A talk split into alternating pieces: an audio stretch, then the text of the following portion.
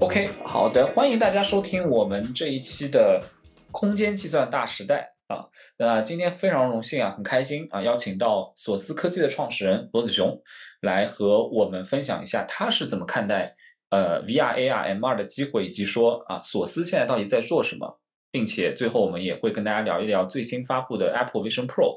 啊，罗子雄的观点和这个观察。那首先我废话不多说，邀请子雄呢先简单介绍一下什么是索斯科技，以及你自己的个人的一个简单的背景。OK， 很高兴今天能够跟 Will 来去交流，就是借这次Vision Pro 的机会跟大家来去探讨 VR、AR 整个使用的产品，然后我们未来想做的事情和我们现在在做的事情。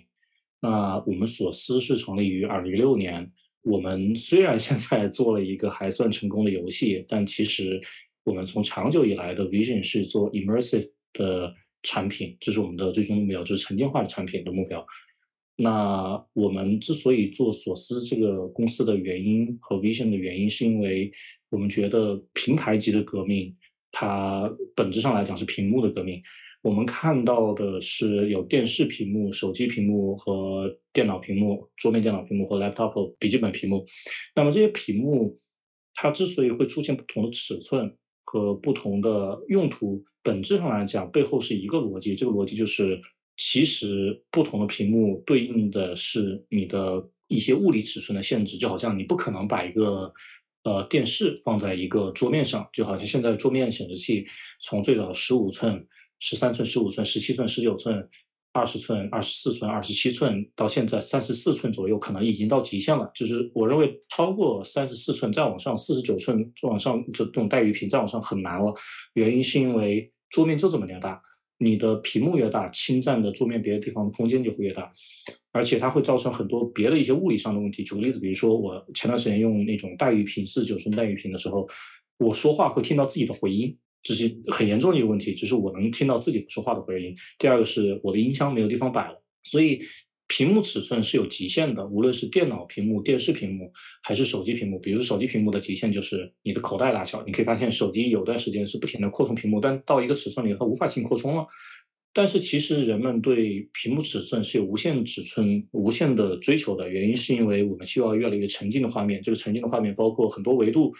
举个例子，比如说色彩的深度、刷新率以及屏幕尺寸，这些东西都非常重要，但屏幕尺寸无法无限的扩大。那么这就牵扯到一个问题，我们如何能够让屏幕尺寸尽可能的扩大，而同时又来去满足便携性。那最终的方式，其实在脑后插管之前只有一种方式，就是把显示屏挂在眼球的前面，比如说我们所说的头戴式显示器 HMD。 那我在2016年来去决定进入这个行业的时候呢，并不会把 VR 和 AR 当做两个不同的行业，因为我认为最终它是殊途同归的，无非是你是直接看到外面的世界，还是通过一个摄像头来去看外面的世界。我认为最终应该是通过摄像头来看外面的世界的，原因是因为这样子你可以做的事情会更多一些。对，我觉得这个很有意思啊，就是说你在观察这个屏幕和人的之间的这个关系，对吧？然后所以当时你是什么时候开始想进入这个行业，或者说什么时候开始有了对于这个所谓 VR AR 的这样的一个事情的一个策划？我们从2014年吧，当时我在前面一家手机公司里面在做 UI 总监的时候，然后我们看到了像 Oculus 当时是 DK1 在Kickstarter 上做众筹，然后我们拿到这个设备觉得非常的 impressed， 非常震撼。那在那个时候呢，其实当然后来有抖音这个机会了，我们没有看到是我们的失误，但是在那个时候我的一个判断就是说，2014年往后2016年很难有软件的平台级的机会，在 PC 和在手机上才会有的，因为几乎所有能看到平台机会都已经被充满了，而所有的工具型的机会呢，也基本上有各种各样的工具能够满足用户了。所以当我想做一个新的能够满足人们 daily use 的一个产品的时候，你发现你只存在于一些细分行业，或者说存在一些专业型的用户，比如 SaaS 型的用户。那我的致力的目标是，我希望我的产品是能够每天每个人进行使用的，或者说它是普适性的产品。那我的目标就只能够是在一个新型平台上。所以当时看到 DK1 了以后，我们认定这个东西会是一个新的一个平台的一个机会，就是基于我们前面这个逻辑。这个逻辑就是我们需要一个越来越大的屏幕，同时我们也需要一个越来越便携的一个设备。这两者在所有的设备上都是2倍翻的，但是在 HMD 上，我们认为 VR 和 AR 在未来的以前的5年中，它都是变得越来越小、越来越轻便、越来越舒适，同时它的分辨率和市场角都是变得越来越大，所以我们认为这是从逻辑上来讲它是可行的。甚至我们可以再进一步的构想一下，就是 VR 和 AR 行业，这个行业根本就不存在，它不存在这个行业。somehow 你会发现它的发展其实跟 VR 行业没有关系，显示设备分辨率它在不停的进步，就是每平方英寸能提供的像素变得越来越多。即便 VR 行业不发展，它显示行业或者说显示屏行业它依然会发展。那同样的，每瓦的算力也变得越来越强，同样这个事情跟 VR 和 AR 是没有关系的。那这两件事情当跨过一个临界点的时候，你就发现它就能够满足 AR 和 VR 所需要的那样子的分辨率，那样子沉浸感。这个时候就会像当年 DK1 时代，你知道 DK1 在做 prototype 的时候，甚至它最终 release 的时候拿到的屏幕其实是三星 Note 的屏幕，就是三星一个手机的屏幕，它并不是研发了一个新的屏幕，它只用了现成的当时工业的消费电子界的一些现成的工业成果，就做出了一个以前几乎不存在的一种类型的产品。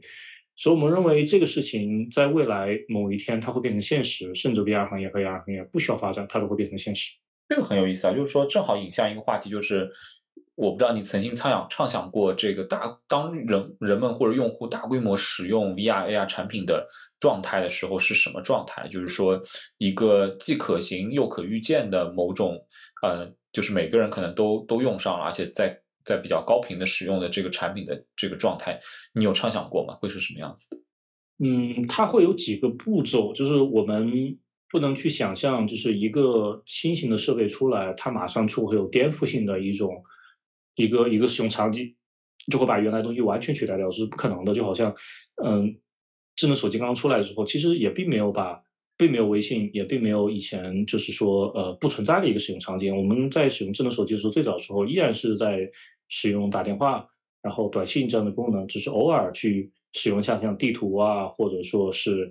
看浏览网页这样的功能。在慢慢的上面会出现一些东西，比如说像淘宝啦，或者说像微信，你会发现在手机上使用更加方便。但是淘宝是不是在手机上之前是不存在的？不是，它依然是存在的。微信这样的需求或这种功能在手机以前是不是不存在呢？它依然是存在的，只不过它是手机上更加方便，因为手机渗透率够了。同样的，我认为对于 VR 逻辑依然是一样的，就是我们不用去找一个新的使用场景，它遵循着以前的用户的使用习惯，只不过大家会发现在使用这个设备它的效果更好，或者它更加方便，或者它更加便宜。基于这样一个逻辑，我认为它是一个缓慢的一个侵蚀原来的使用场景的一个过程。也就是说，也许开始的时候它侵蚀的是电脑的显示屏，然后再慢慢的电视显示屏取代掉了，再慢慢的也许手机给取代掉了，它是这么一个过程。这个挺有意思的。所以回到这个索斯啊，我相信大家也很好奇索斯是一家做什么产品的公司啊。所以这个我理解，其实当时我们投索斯的时候，一些背景信息就是我记得你跟我说你要做VR 领域或者将来虚拟现实领域的微软，我不知道我这个回忆是否正确，反正当时我上会是这么来然后呢但是当时你就有一个东西叫做一个视频播放器，而且还是一个不连线的，对吧？那时候我们可能之前投过 VR， 他们做线上社区，对吧？一个在线视频社区，然后后来大家问我说为什么你要投一个 offline 的这个不连线的这个播放器，然后他说他要做这个叫做这个领域的微软。但是呢，中间可能我们一起熬了2-3年，发现这个事情VR 有点熬得没头，对吧？然后你又做了一款游戏啊，这个我宣传一下，这个游戏叫 Party Animals， 对吧？在这个 Steam 现在也是 Wishlist No.1 的这样 Global Wishlist No.1 的这个游戏了。所以当时你跟我说这个你要这个做款游戏养活团队，然后能够熬过 VR 的周期，结果这个游戏爆火了，对吧？我相信现在公司可能大部分人都还在做游戏。但回过头来讲 VR 还是我们的初心哈。我的问题是，这个当时啊，最早在做 Skybox 的时候，你是怎么思考和定位这个产品的？因为这个产品现在也是 VR 领域最这个应该是评价最高、量最大的这个 offline 的播放器，对吧？所以这块我其实特别好奇。我们其实Skybox 到今天为止依然有一个不小的团队在继续做开发，事实上我们每个月都会发新的版本，然后到今天为止，我不确定今天是不是，但我昨天大概看了一下，它应该在 Oculus Quest 商店里面在 Top Selling 上排第2。我觉得应该是亚洲 VR 软件在 Oculus 平台上最好的成绩。我们之所以决定去开始从工具软件去切的逻辑，是因为就是我们基于这么一个逻辑，这个逻辑是我们认为在 VR 里面，如果我们要去体验 VR， 它会有很多新的 VR 内容， VR 的游戏， VR 的一些电影，但是我希望是尽可能的把用户留在这个地方。那么留在这个地方就意味着他不要去使用 VR 的内容的时候，比如说我是想在VR 里面去看《冰与火之歌》或《拯救大兵瑞恩》这样的电影的时候，我依然可以在 VR 里面去完成这件事情，我不需要再去切换设备了。那我们要做的一系列的工具就是我需要让你在 VR 里面去体验到以前你在手机或电脑上体验的那些工具的时候，这些工具的体验比你在电脑上要好，比你在手机上要好。这就意味着当 VR 硬件发展到一定成熟度的时候，你不需要再去回到电脑和回到手机完成你以前可以去做那些事情，你可以全部在 VR 里面完成。那我们去看无论是在 Mac 上还是在 Windows 上，你会发现几乎所有的工具，官方的工具都提供了一个标准化的功能，但是都会有一些第三方工具提供很好用的远远超过第三方的用户体验。几乎所有的，比如说从浏览器到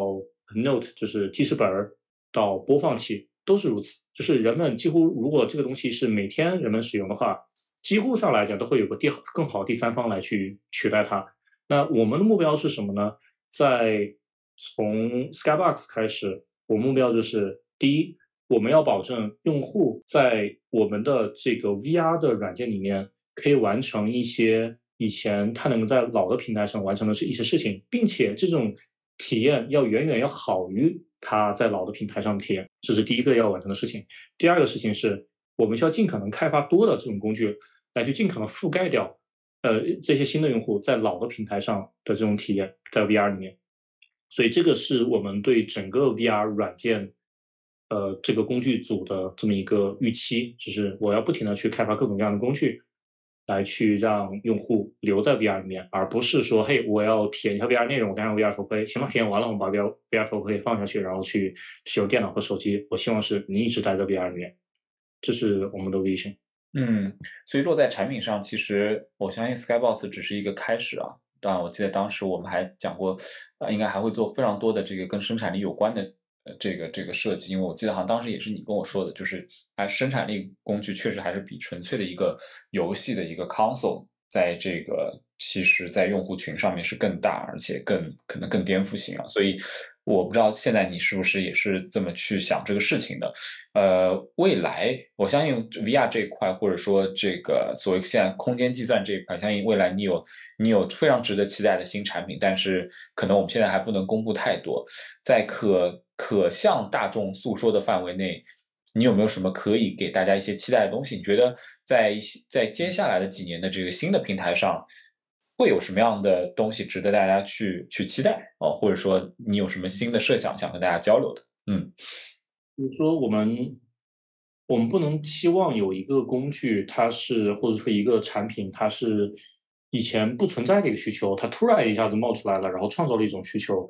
然后这种产品是不存在的。那我们能够满足的一种东西呢，是这个东西是以前它存在，但是当这个新的平台出现了以后，或者新的技术出现了以后，用这种新的技术把它重构一次，那么你会发现它理所当然，你觉得它就应该是这个样子。我们现在不能说太多，但是我们年底应该自己会先用上这个产品，当明年或后年的时候我们会再公布这些产品，然后让所有人可以用起这个产品。我们觉得这个产品它的就这么说，我们觉得一个好的产品它会照顾用户的习惯。我觉得用户习惯是最难以被颠覆和难以被改变的一件事情。只能说这么多，对，只能说这么多，知道。欢迎动这个期待哈，期待索斯的这个新产品。除了 Party Animals 和 Skybox 之外，我们有一个神秘产品会和这个空间计算高度相关，但是现在不能说。然后你刚才想补充什么？还有一个就是我想说的，就是我们如果看前5年到10年，你会发现几乎所有的工具型的软件都被 Web 重构了一次。什么意思呢？就是以前的软件可能 Photoshop 它是本地的 ，Office 是本地的，那么现在我可以多人同时 online 的，永远是存在云端的，实时协同的来进行编辑。几乎所有工具软件都被这么用 Web 重构了一次。然后这是去前5年到10年，你可以发现整个工具软件所做的事情。那么未来的5年到10年，我认为我的判断就是，几乎所有的工具软件都会被 AI 和所谓的 AR 和 VR 再完全重构一次，他们会使用这些新的技术能力，把老的那些工具给重构一次。我认为这是一个浪潮型的机会。特别有意思。所以在整个可能我记得我们也探索了4-5年的过程当中，对于这个行业，你自己觉得你自己迭代，就是产品迭代或者认知迭代最大的就这个 moment 或者时刻是什么时候？当然我们一会儿会聊到 Vision Pro， 相信也是一个大话题，但回溯过去5年，你觉得有什么时候对你做产品或者对你思考问题的影响是特别大的时候有吗？就是我们特别是 Skybox 很稳定的在从2020年一直到今天，它都基本上在 Oculus 畅销排行榜中排前5 ，Top Popular 上排前10的过来了以后，我们得到了一个非常大的一个感悟，就是产品的渗透率，就是它的母设备渗透率非常非常重要。就是你可以想象一下，如果我在手机上或者在 PC 上有一个全球所有的软件里面销量排第2的软件，然后在所有的 popular 里面排前10的软件，可以想象这个公司应该是一个非常挣钱的公司。但是由于 VR 的天花板在用户总量天花板这个地方，所以它受到了限制，就是我们只能是整个日活的一个子集。那这是我最大的一个感受，就是我们当选择每个细分赛道的时候，可能它的设备渗透率是首先要去考量的一个事情，或者说它设备的各种各样的它的 DAU、它的留存、它的各种各样的情况是你首先要考虑的问题。因为你的日留存、次日留存或者7日留存或者30留存永远会是设备留存的一个子集。所以这是为什么当我们开发新的产品的时候，比如说我们在开发游戏的时候，可能我们考虑的并不是去开发一个 VR 游戏或 AR 游戏，而是它就是个游戏，它可以在所有平台上跑起来，最好在渗透力足够的平台上跑起来，就是我们为什么第一个游戏是 PC 游戏的原因。但同样的，当我们在去想新的产品的时候，同样也是这么一个想法，就是它最好是在渗透率达到一定的情况下，它能发挥这个产品的最大的优势，否则的话它可能就出现得太早。就有点像如果让淘宝这个产品它一开始只能在手机上跑起来的话，很可能淘宝就死掉了。但是淘宝首先其实是在PC 上跑起来的，那么它已经有足够好的用户的留存，然后有双端的这么一个契合，所以它可以很平滑、很 smooth 的去切到 mobile 移动端。那我们对未来的产品考量的时候，可能也是的，就是它不一定是一个专门为 VR 设计一个产品，但是它可能在未来某一天，它切到 VR 和 AR 的时候，非常的顺滑，非常的理所当然，而且是最能够发挥这个产品它的一些优势和特点的一个地方。所以这是我们这2-3年吧最大的一个感悟，就是这样子的。挺有意思的。然后这个回到这2天刚发布的这个 Vision Pro 这个话题啊。我先抛砖引玉啊，一会儿请子雄来这个点评一下。就是我觉得我有几个感触，第一个感触呢，就是我真的觉得我们都知道那个 specs 那些可能参数，可能一开始大家可能都有些预计，当然有一些具体的，比如说像眼球追踪能做到什么程度，然后这个芯片的所实现的这个延迟能到什么程度，其实我肯定是不太知道的，可能你们业内人更知道。但是它整个 storytelling 的这个方式非常的有意思，因为我后来采访了一些这个用户或者说非业内人士，他们可能根本就搞不清楚这个产品本质上是把外面投进来把里面投出去这样一个逻辑，但是他们知道这个产品可以去调它的虚实程度，啊，这个是一个很有意思的，这个感觉，这个就整个苹果做完这个 marketing 之后的一个效果。另外，我的感受是，好像这个东西真的是一个过去十几年积累的供应链或者这个产业链的集大成者。这件事情似乎只有苹果能够来做，也这个命题只有他能回答，而且只有他能定这个价格，让大家还不至于都把你骂臭头，对吧？如果 Meta 定这个价格，可能大家就已经直接把它骂臭头了。所以听上去这又像是天选之子才能做的这件事情，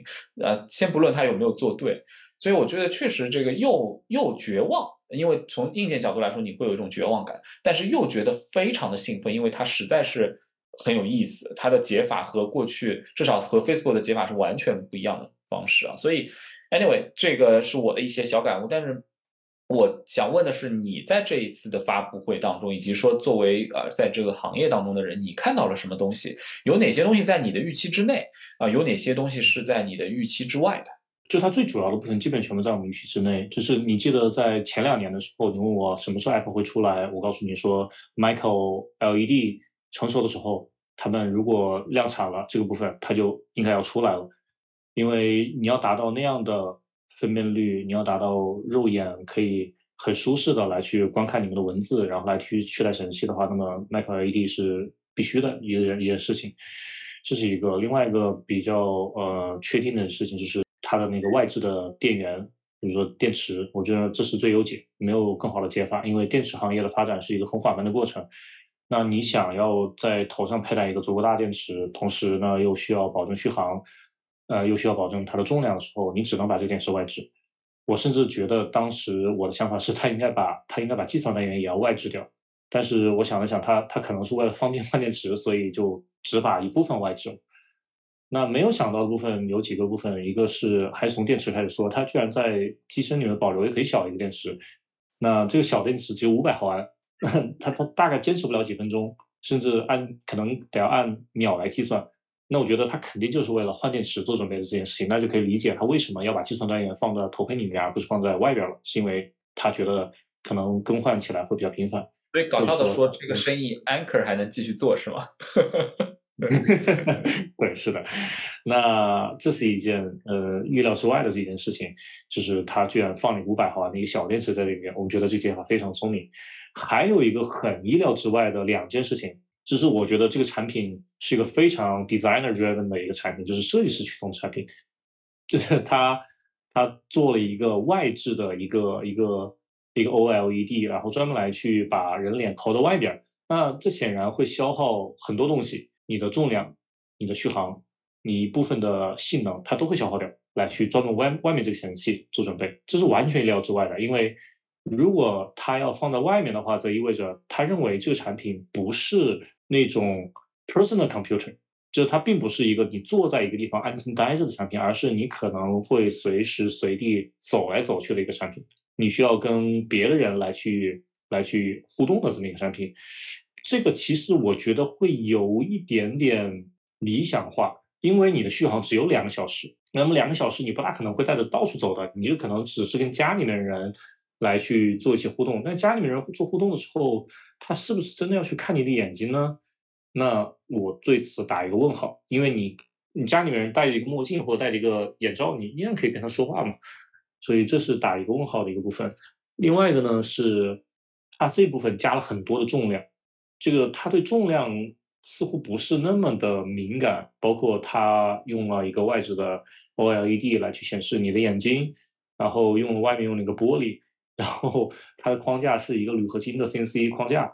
那我对它的重量的判断应该是400到500克，甚至有可能会更重一些。这种重量可能会有点问题，因为你需要越轻，它对你的那种压迫的配重设计的宽容度就会越高。我认为最终这个设备能不能变成一个大众普及的设备，它只取决于2件事情，其实不取决于价格。第一，你的分辨率要高的一定程度，这个分辨率得要高到能够超过手机每角度能看到的分辨率。它并不是指超过手机的分辨率，而是要超过，如果你在里面 VR 里面拿起一个虚拟的手机，它的分辨率得要等于或大于你现在的手机。或者我们在 VR 里面看到一个电脑显示屏的时候，它这个虚拟电脑的显示屏的分辨率要大于你现实世界的电脑显示屏的分辨率，这是第1件事情。那就意味着它至少达到单眼 4K 最好是单眼 8K 分辨率，这是一个。第二个呢是你的佩戴舒适度，这就很重要。你的佩戴舒适度，即便你里面看得非常非常清晰，视野也非常广，但是你只能戴1个小时，甚至能戴30分钟，那没有意义的。你必须得要连续佩戴4个小时以上，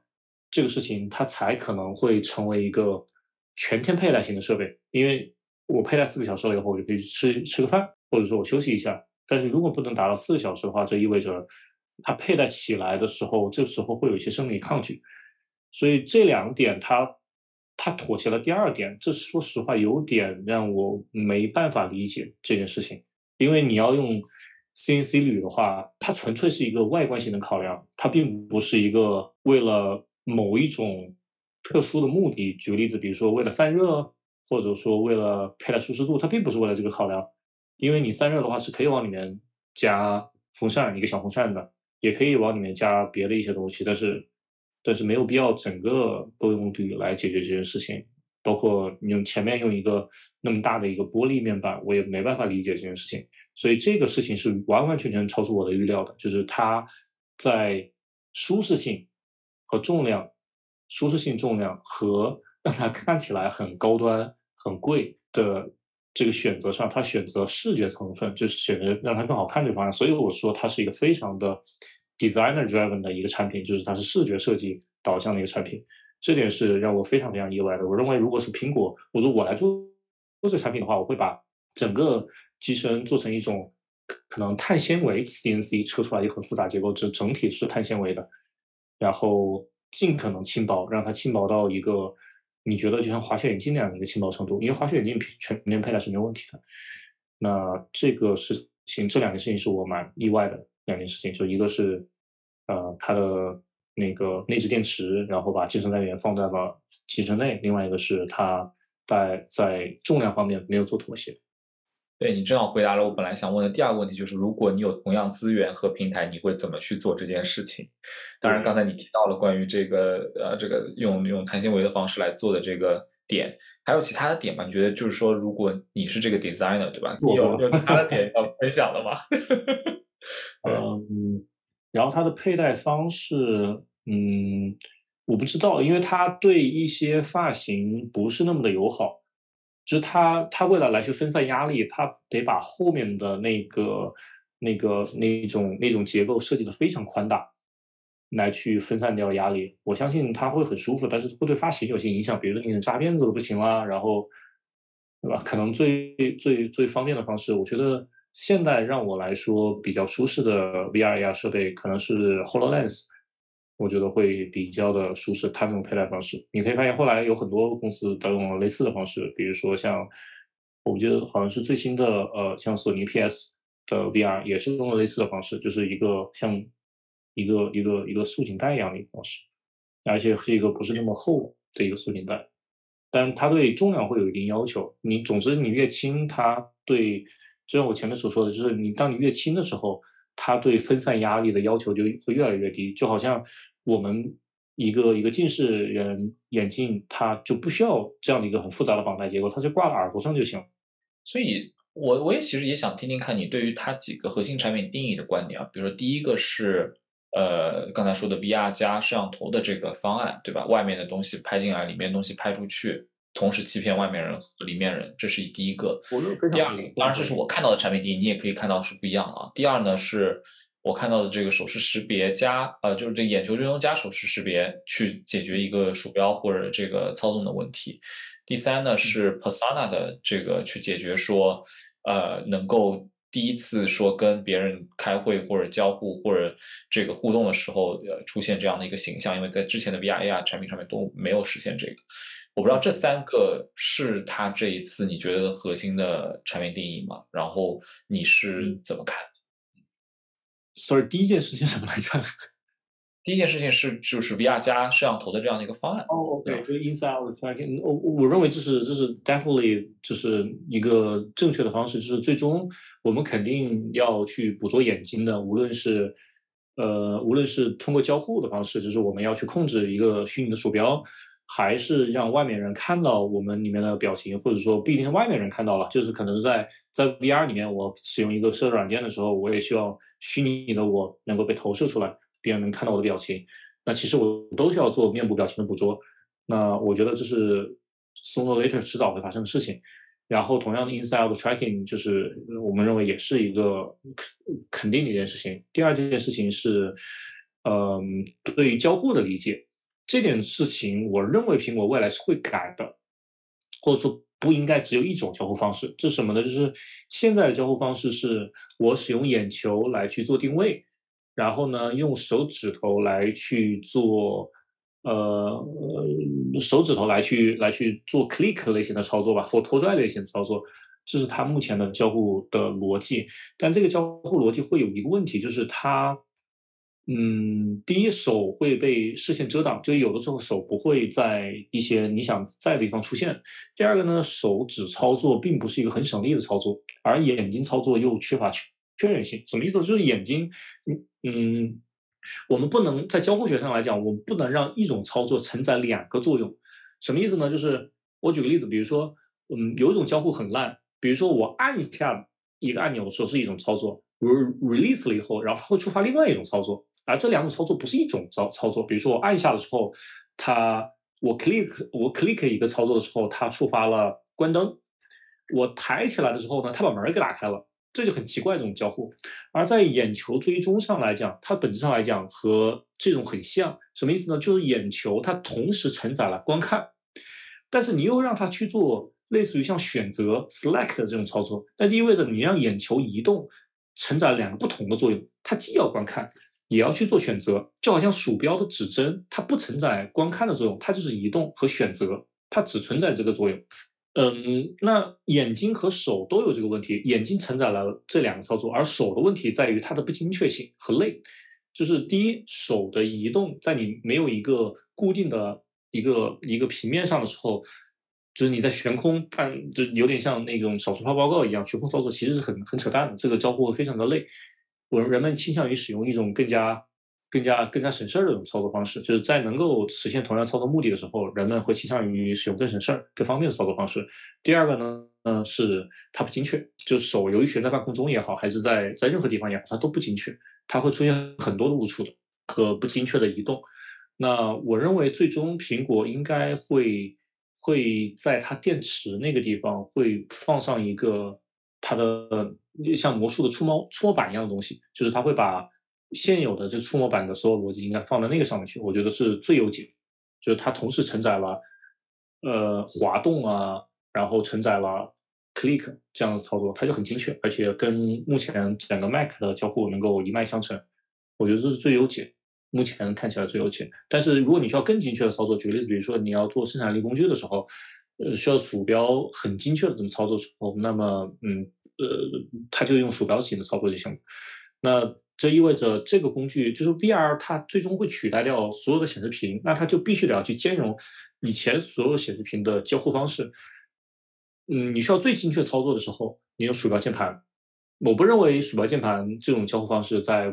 未来 VR 成为每天人们使用的时候它会消失的一种交互设备，我认为它不会消失的。另外，你不需要这么精确的时候呢，你就用魔术板，就是有点像你这种 MacBook 上的魔术板，你不会用 MacBook 上的那个触摸板来去 PS 做图，你不会的。但是它能够满足你日常几乎所有的文字类型、上网类型的各种各样的需求了。那么你再不精确点的操作，比如说我不需要，我只是浏览、观看这样子的东西的时候，那么OK， 眼球追踪和手指就能够完成这样的这样子的一个诉求。但是手指的问题就在于它没有一个我们叫做接触平面，这个地方会让整个交互操作感觉非常的虚。所以我认为最终比较好的一个交互方式就是它把那个电池做成一个有一面做成一个触摸板，或者两面都是触摸板吧。我认为这是未来它会实现的一个交互方式。我们可以看一下我的判断对不对。其实确实还刚才你说的就是缺了一个手触摸的这个事情，这个有点像是说，虽然对我也在想这个输入的情况，就是说如果它需要有更完整的输入方式的话，除了手的确认、眼球的追踪，甚至键盘还是可能以实体为主，然后刚才说的这个那个鼠标的这个pad 可能还是得靠才能改造那个电池。你觉得这些加起来够了吗？就是说够解决说它成为一个主要使用的设备的可能性吗？还是说目前还是就像一台没有键盘的 iPad， 可能我能做的事情相对来说比较有限，但也能够让一个 iPad 的使用场景成立了？够了，我觉得就够了。就是你坐下来的时候，你就用键盘鼠标；你走路的时候，你就用你的那个触摸板，或者说是更简单点，你就用眼球加手点击，它就能覆盖掉以前所有的交互方式了。你看，我们没办法用 Pad 来去作为生产力工具，或者说没办法用手机做生产力工具，就是因为它没有键盘和鼠标这样精确的输入工具嘛。然后电脑它没办法做触摸，或者说触摸不成立的原因，就是因为它太大了，然后我没办法随身带着走。触摸型的交互是随身带着走的那种交互方式比较方便了，所以我认为 VR 在很长一段时间它的目标是来去取代掉这些屏幕，就是你不需要去切屏幕了，它就是一个操作系统解决所有的事情，它兼容前面所有的交互方式，就是你甚至我可以想象我把注视点就是眼球追踪加上手势识别可以完全去掉。我说 VR 里面没有这个东西，它依然成立，它只要去兼容触摸板这个操作就可以了。就是你在某些情况下它操作方式更像手机，有些情况下它操作就更像电脑，就意味着它兼容了电脑和手机，它覆盖掉了电脑和手机的使用场景。就 Pad 的问题就在于你要去连一个单独给它去适配一个鼠标和键盘，然后它的切换成本会比较高，比较麻烦，不是不能用，它稍微比较麻烦一点。对，这是一个挺有意思的话题，所以我觉得我们这一次空间计算大时代的栏目里面，可能作为软件开发者你是最相关的，所以我下面一个问题其实也挺好奇，就是说你现在看到这台设备是这个样子，它是这么定义的，你觉得对于生态开发者来说机会是更明确了吗？然后并且说你觉得有什么样的机会是你可以抓住的，或者说你会去想要抓住的这样的一个机会？你觉得现在跳进去开发这个时间点怎么样？然后并且这个你看到什么样的机会了没？第一，至少在这个平台上是至少有工具型的机会，平台型的机会不知道，也许肯定会有，只不过我们现在看的不是那么清晰，但肯定会有平台级的机会，但至少会有工具型的机会。这什么意思呢？你可以看见每一个新的平台诞生的时候，只要这个平台未来能够成为主流型的平台，它在前期至少都会有工具型的机会，无论是浏览器工具啊，还是笔记本工具啊，还是播放器工具啊，巴拉巴拉，你都会有一些工具型的机会。那么我们看苹果往前倒的话，你可以发现在 Mac 上我们去开发一个工具它是成立的，然后呢在手表上开发一个工具它也是成立的，那只要苹果愿意做下去，我们认为都是 OK 的。但是现在这个时间节点是否适合创业公司来做，或者说是否适合大公司来做，要看你的目标是多少年以后的事情。因为第一代的苹果产品它通常上来讲它都是一个定义标准，就大家可以在这上面做事儿了，但是你别指望它卖多好，这个渗透率是慢慢来的。就好像 iPhone 1它不会是突然一下卖的很好的一个产品，是 iPhone 3G、iPhone 4的时候它才会卖的很好。同样的，苹果的手表也是一样的，它不是第一代苹果手表就卖的非常好，而是它出了可能三五代了以后才成为整个这种智能手表的霸主。同样的，我认为逻辑在苹果的这个头戴显示器上也是一样成立的，就 Vision Pro 成立的，就是你可能要等个三代左右。那我们想象一下它到底是多少年出一代？如果是一年出一代的话，那这就是4年以后的事情，因为明年才是第一代嘛，第二代3年以后的事情。所以就是如果我们真的想挣很多钱，在这个平台上有很多用户的话，3年以后的事情。所以我们现在瞄准的，无论是工具也好还是平台也好，都要瞄准3年以后。但我认为工具和平台都会有机会，因为它把 PC 和把 mobile 和电视在一个平台上的事情全部给解决掉了。那它会出现一些新的形态，但是需求肯定是老的需求，它不会出现新的需求的。所以其实这个你们公司的另外一位投资人其实最近也发了一个季课哈，他说这个觉得之前这个 Meta 的产品 obviously 是在一个 early adopter 的这个市场里面但是并没有特别的成功，但这次等于 Apple 推翻了重来，又进入了 early adopter 的状态，对吧？就是等于 VR 过去试了10年的 early adopter 状态都没有跑出来，这次又重新回来。我不知道你是否也这么理解啊？咱们都知道，我认同这个说法，但它不是推翻重来了，它其实还是你可以发现它的产品定义都是把，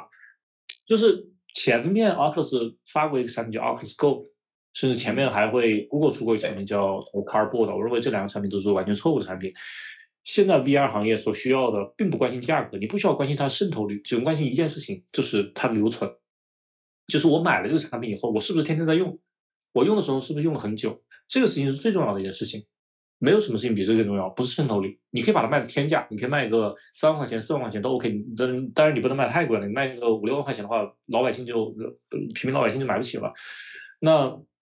我们可以回想一下，在1997年的时候，那个时候我刚接触电脑，然后呢，从红白机突然再去玩电脑游戏或者电脑上面各种各样的事情的时候，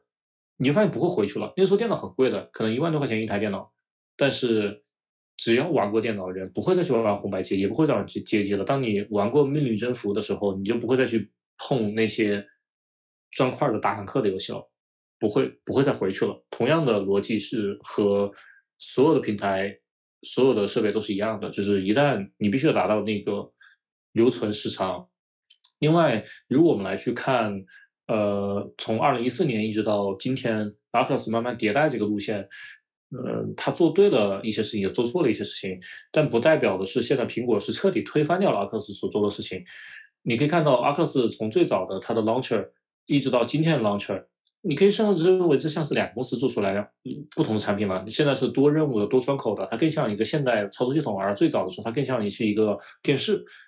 甚至苹果你可以看见它现在对整个 launcher、整个对多窗口的定义，或者是窗口领域和 Oculus 的是想差不多的。或者说你可以看到，如果你看过当年给你的那个我们做的 demo， 大家都想差不多，因为就是正确的解可能就是那么一两个正确的解。所以我不认为苹果是完全颠覆了，而只不过苹果使用了另外一条路线，一个路线就是我不计成本，我首先尽可能的用我所有最好的材料和最好的技术做一个尽可能把用户能够留在里面的一个好的体验的一个产品。这是对我对苹果的这么一个理解，就有点像你说 iPhone 是真的完全颠覆了当年塞班、Palm 或者说 Pocket PC 的智能手机的定义吗？没有重新定义它的定义，但是它把每一个部分都做得更好了一些。所谓的智能手机本质上来讲，其实它是个 PDA， 或者它是一个智能电脑，顺便它能打电话，就有点像当年的 Windows CE 和 Palm 上一样，它是一个智能电脑，顺便它能够打电话。大部分人在上面做的事情是偶尔游戏啊，各种的一些浏览器啊等等一些事情，但是以前的操作系统它不够好，它不够简单。它的生态没有足够多开发者能够在上面挣到钱，然后这就导致了用户不多就更不会有开发者在这上面。所以苹果其实并不是重新定义了智能手机，或这么说 iPhone 1所有能做的事情，或 iPhone 3进所有能做的事情，以前哪个塞班或哪一个 Palm 和 Pocket PC 不能做到呢？只不过苹果把它做得非常的好，它打磨得特别的好。那这是苹果最牛逼的一点，就是它能够把每一个地方都打磨的这个行业最好的一个水平，而且打磨到用户能够每天使用的水平。我觉得这是苹果最重要的一件事情，它会定义你们要打磨到什么程度。那这会给我们这样的开发者足够的信心，就是只要苹果进来发布这个东西的话，它会迅速的提升整个行业的整体的交互水平，提升用户的使用时长，它会迅速的提升整个行业的工业水平，它会要求供应链，它会要求生产厂商，你要达到这样的水平，才能够配得上叫 AR 或 VR 的头衔。所以，我们对于未来3-5年会非常看好，就有点像当年 iPhone 3G 或 iPhone 4发布了以后，你发现整个智能手机行业被迅速的被苹果推动的拉平，大家就定义成了 OK， 我就要一个大屏幕在前面。但你说一个大屏幕的一个手机，它之前是否存在？是存在的，只不过那个时候你没有电容屏，大家是电阻屏，需要拿一个东西拿一个像笔一样的东西在屏幕上指指点点 ，OK， 苹果说你不能用这个东西来用电容屏，然后我来出钱，供应链你必须达到这个水平才行。这是苹果逼出来的。那苹果逼出来的这些供应链，它不仅仅会现在给苹果供应，那未来肯定会给别的厂商也供应这些能力的产品。所以我们对未来3-5年会非常看好，就是因为最后不会是苹果有这样的水平，而是 Oculus 也会有接近这样的水平。也许大家会有些代差，但不会太远，不会是天翻地覆的差别。对，感觉可见的未来在不同的价格带会有不同的差异化的 offerings， 然后这个大家会基于现在这个标准里面一些比较所谓带引号更正确的方式往那边去靠，然后以不同方式以不同程度的这个方法去解决这些问题。所以这个其实真的是一个有意思的时间点。所以在你看来，你觉得这是 Tim Cook 的 iPhone moment 吗？或者说，因为有的人觉得这是一个黑莓 moment 或者 Palm moment， 对吧？不同的 moment， 这个，所以你觉得啊，这是 one more thing， 是 one more thing， 绝对算。就是我们在现在，包括苹果在推出手表的时候，几乎所有人都会低估苹果的现在的状态。几乎都是的，就是我们现在如果来去看苹果进入到这个行业的话，绝对算 Tim Cook 或苹果的 One More Thing。就是苹果在下一次革命可能就脑后插管了，但在此之前的话，这是苹果最后一次屏幕的革命，对吧？那个耳机的这个现在在整个就是全球这个耳机市场里的这个利润的占比，就是市场份额的占比，大家都没想到。对，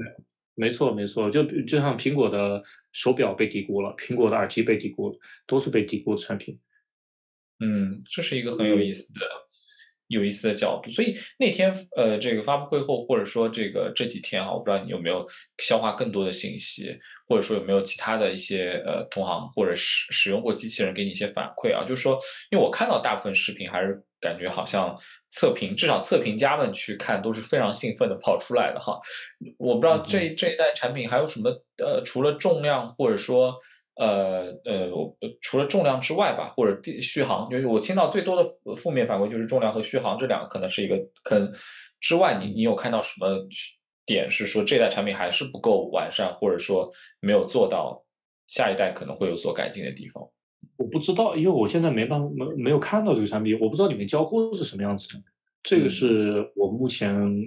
一个点，以及它对前交互的兼容性，就是说。我对键盘鼠标的兼容性，我能否操作这里面的东西，我觉得是非常非常重要的。就是如果你的交互永远是一个你必须用手指和注视点，或者说你必须得有一个专有的 controller 的话，那我觉得它就挺糟糕的。就好像我不是说 AIGC Vive 它不好，或者说 Oculus Quest 不好，而是你就会发现我要用 Word 文档的时候 ，OK， 不好意思，我要用键盘鼠标，然后你又不兼容这个东西。所以我要回退到我要把头盔摘下来，然后再去用别的东西。我觉得你得要从底层交互，从超系统这个层面上就得要去考虑对以前的交互的兼容性，这点目前我们没有看到。第二个是对桌面隐喻的这个扩展，或者说把桌面隐喻这个东西放到 VR 里面，它是怎么做的？它到底是像 Quest 那个样子，更像是电视的交互，就是不停的横向扩展，就是它没有堆叠关系。还是更像是我们之前做的，就是它是纯堆叠的，只不过是个无限空间的堆叠，还是怎么去做？我觉得这是非常非常重要的一件事情，就是怎么来去处理当年施乐留下来的那个遗产，就70年代的桌面隐喻，在 VR 里面是怎么做的？这个事情是一个问号，因为桌面隐喻这个事情从70年代施乐一直到后面的 Windows 也好， Mac 也好， Macintosh， 然后到苹果的 iPhone， 到手表。基本上沿用的一直都是桌面隐喻这么一套交互理念。那这个桌面隐喻的交互理念呢，在起码目前我看到的视频里面，我暂时没有搞清楚它到底是怎么运作的。我必须拿到实际了以后才会知道这个事情，这个是很重要的，因为这件事情关系到用户如何长期的去使用这个东西。因为你不只要跟系统一个应用打交道，你要跟一堆应用打交道，这些应用如何来进行切换，你知道哪些应用层级在上面，哪些在下面，如何能够方便进切换，如何能够进激活，它大小如何来去控制，这些事情非常非常重要的。它是最基础的一些事情，它就有点像，就好像我们在做一个操作系统的时候，最基础的事情就是如何来去管理好隐喻，如何来去控制好用户的最基础交互，就点击、移动、注视这些事情。这是最重要的一些事情。就有点像我们在做游戏的时候，其实最重要的东西就是3C 系统，或者说更重要的事情就是它的如何来去控制前后左右移动，以及跑跳，以及相机移动。因为像魔兽世界这样的游戏，我们在玩魔兽世界也好，玩 CS 也好，你会发现绝大部分的时候你并不是在打架，也不是在打枪，你是在移动，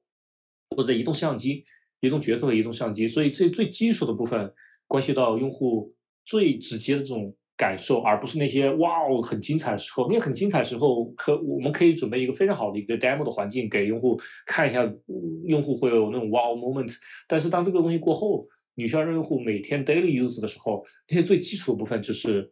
潜移默化的来去关系到用户能不能够日常使用。如果这个事情基础的部分太难，或者说太复杂，或者说太不直观不直觉的话，那么用户就会放弃这个产品。因为用户不会对基础使用部分看说明书的，它并不很直觉。确实是，这是就是说白了，这个产品需要更符合人的直觉。但是刚才你说的一个点让我突然想问一个问题，就是说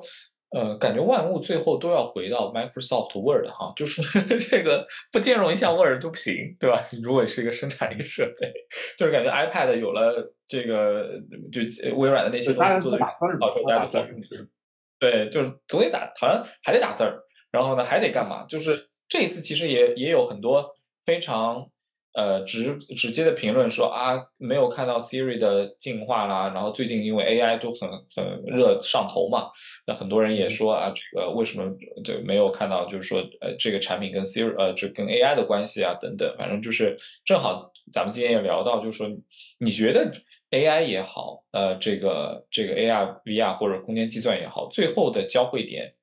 应该是多个触点，对吧？我相信其实所谓的 ARK 里面一些计算早就用到了可能 AI 的一些东西了，所以并不是一个说苹果没有用到这些东西。但是我不知道你怎么看现在的这个所谓 AIGC 大模型的浪潮和我们在讨论的空间计算新的这些设备浪潮最后的交汇点会在哪，或者会有交汇点吗？对吧？标准在什么地方？因为它是两个完全发展的不同的两个平行道路，两个不同的道路。就是一件事情是来去解决，就是所谓的头戴式显示器，它解决的问题是什么？它解决的问题是，我需要越来越沉浸化的体验，或者越来越大的屏幕和它的便携性的冲突，它解决的是这个问题。它取代的是所有电脑屏幕。那么所谓的 AIGC 或 AI 的终极发展，它取代的是人的大脑，或者说它取代的是人的起码目前上来讲，取代是人的脑力劳动。当然我相信未来可能体力劳动他也可以干这个事情，但是所以它是两个完全不同的路线。就好像举个例子，比如说VR AR 行业它不发展，那苹果是不是可以不停的把它的 Siri 强化到可能整个手机里面只有一个应用，就是 Siri， 它是可以干这个事情的。就是终极 AI 嘛，只有一个 Siri， 这个 Siri 聪明到跟我的助理一样，就一个人了，你想干什么它都帮你弄，你想看网页它给你开个浏览器让你看这个网页是不是这个东西，它是可以做到这个事情的。而这个事情跟 VR 和 AR 发展可以毫无关系，所以它是两个完全不同的路线，它可以有交集也可以没有交集。所以就好像如果今天没有 transform 模型，然后也没有 diffusion 这些东西，什么都没有，那么 VR 和 AR 或者今天苹果发布产品它依然是可以成立，依然可以存在的。只不过在这个里面，如果两个产品叠在一起，它会不会出现一些神奇的魔法？我相信会，但是它不是决定性的。就是说我不会是因为在苹果的 Vision Pro 里面有一个某种 AI 的魔法使得我必须得要留在 Vision Pro 里面，别的平台我没办法体验到这种 AI 的魔法，是我认为是不成立的。对的，确实有这样的一个逻辑需要去理清。所以你能预判一下这个 Vision Pro 的大概的第一代的这个销售情况吗？或者说其实它也是供给决定的，对吧？然后另外呢，就是说这个在没有新的应用的情况下，因为我发现这一代产品其实它基本上兼容了过去所有 Apple 生态的东西，然后 iPad 里面也有1万多款这个 AR 的应用，其实也都当年都积累过。所以你觉得这个产品能够独立存在于说我没有新的应用，但是我就凭 Apple 本身的那些生态的应用，它能够就是有一个 solid 的场景让用户用起来。先不管价格，就是说实话我不知道，因为我现在不知道它能够佩戴多久。就是我一旦能拿到手，知道它能配到多久了以后，我就能下这样的判断。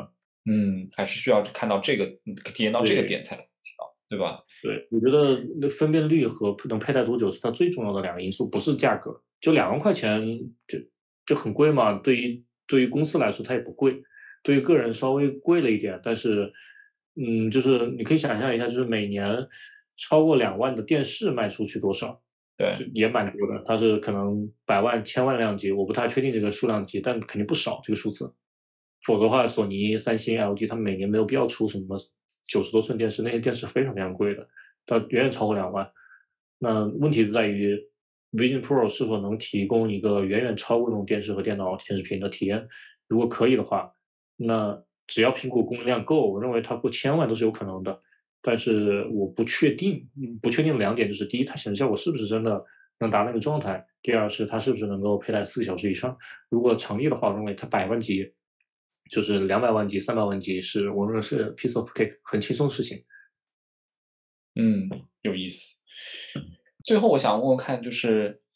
因为我是觉得方便这件事情是一直都是一个挑战哈，就是说永远都需要我带一下，对吧？就手机确实太过容易，就是我拿起来就是拿起来了，对吧？所以就是说，在这个行业总是有一个，就算是因为那些 AR 眼镜你也要带一下，对吧？然后就是这个带一下，而且还跟眼睛有关，其实一直都是一个挑战。但我看到一些测试的博主发的是说，在现场他们是5分钟就帮他配镜配好了，对吧？看了一下你眼睛的度数，然后5分钟就配好了，确实这个效率也是很高的。其他的 AR 的公司都没有这个奢侈去做这个事情。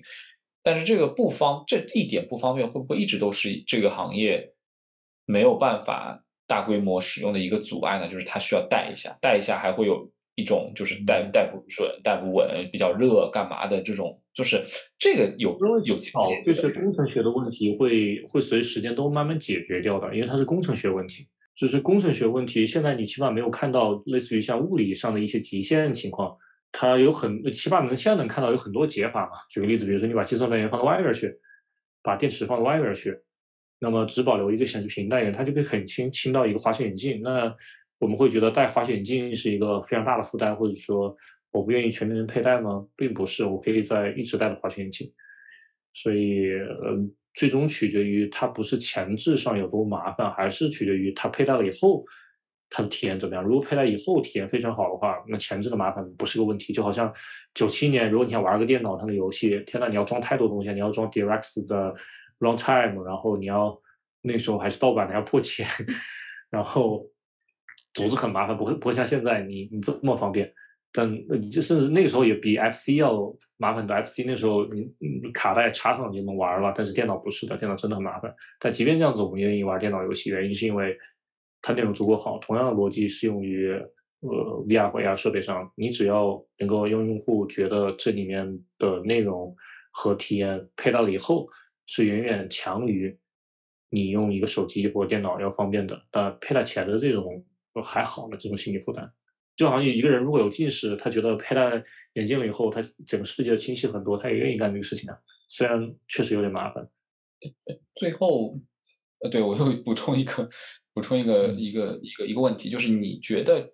spatial computing 这个定义啊，就空间计算这个定义，因为它已经就明确的提出这是一个area of spatial computing， 对吧？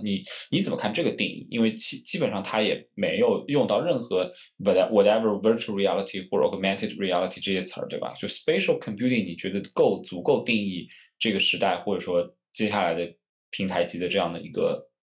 机会了吗？我觉得 OK， 其实我更喜欢就还是叫它头戴式显示器或头戴式电脑，就它就是一个就好像我们就是。比如说智能手机，我们说是它是智能的手机，然后 laptop 就是腿上的电脑，然后桌面电脑是 desktop 电脑。那为什么一个戴着头上的电脑，它就变成了一个 spatial OS 或者一个 spatial 的一个操作系统呢？或者它就是头上的电脑，应该叫做 head computer。有意思，有意思。叫它头电脑或头上的电脑会更贴切一些。你看我们的定义就是手上电脑嘛 ，PDA，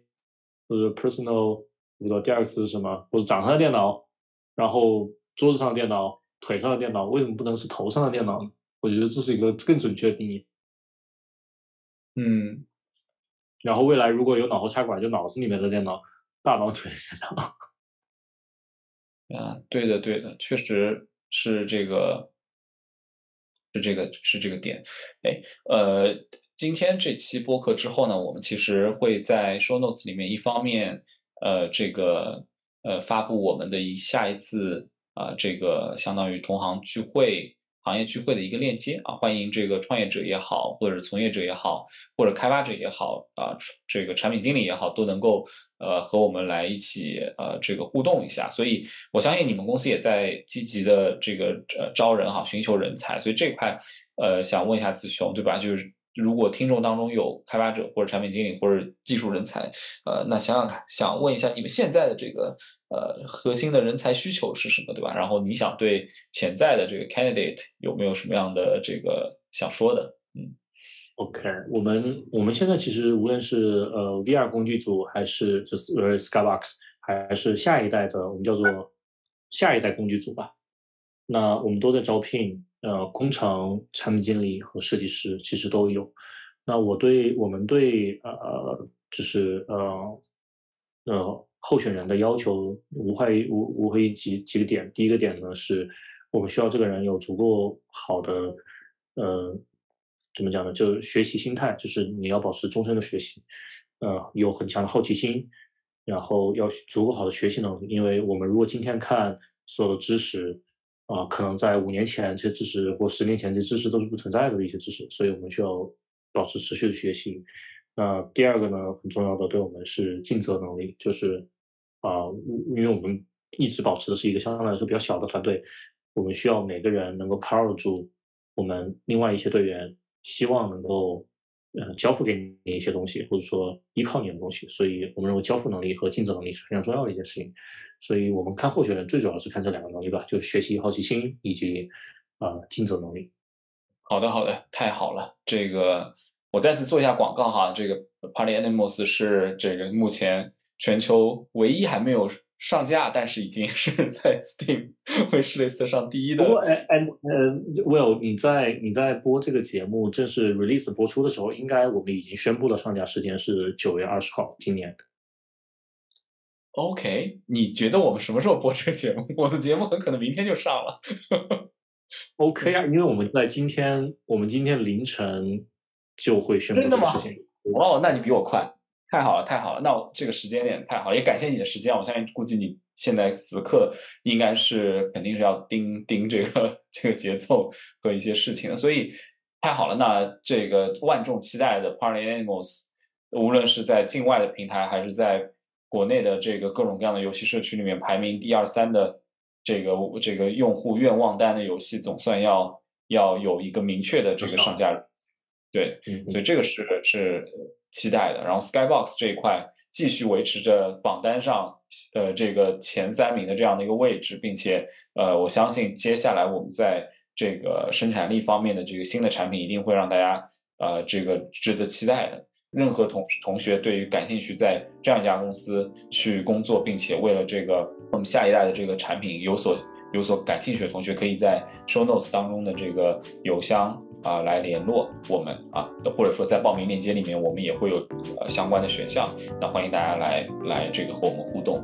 那好，那今天感谢这个子雄的时间然后我们的播客呢就到此为止，然后这个感谢大家的收听。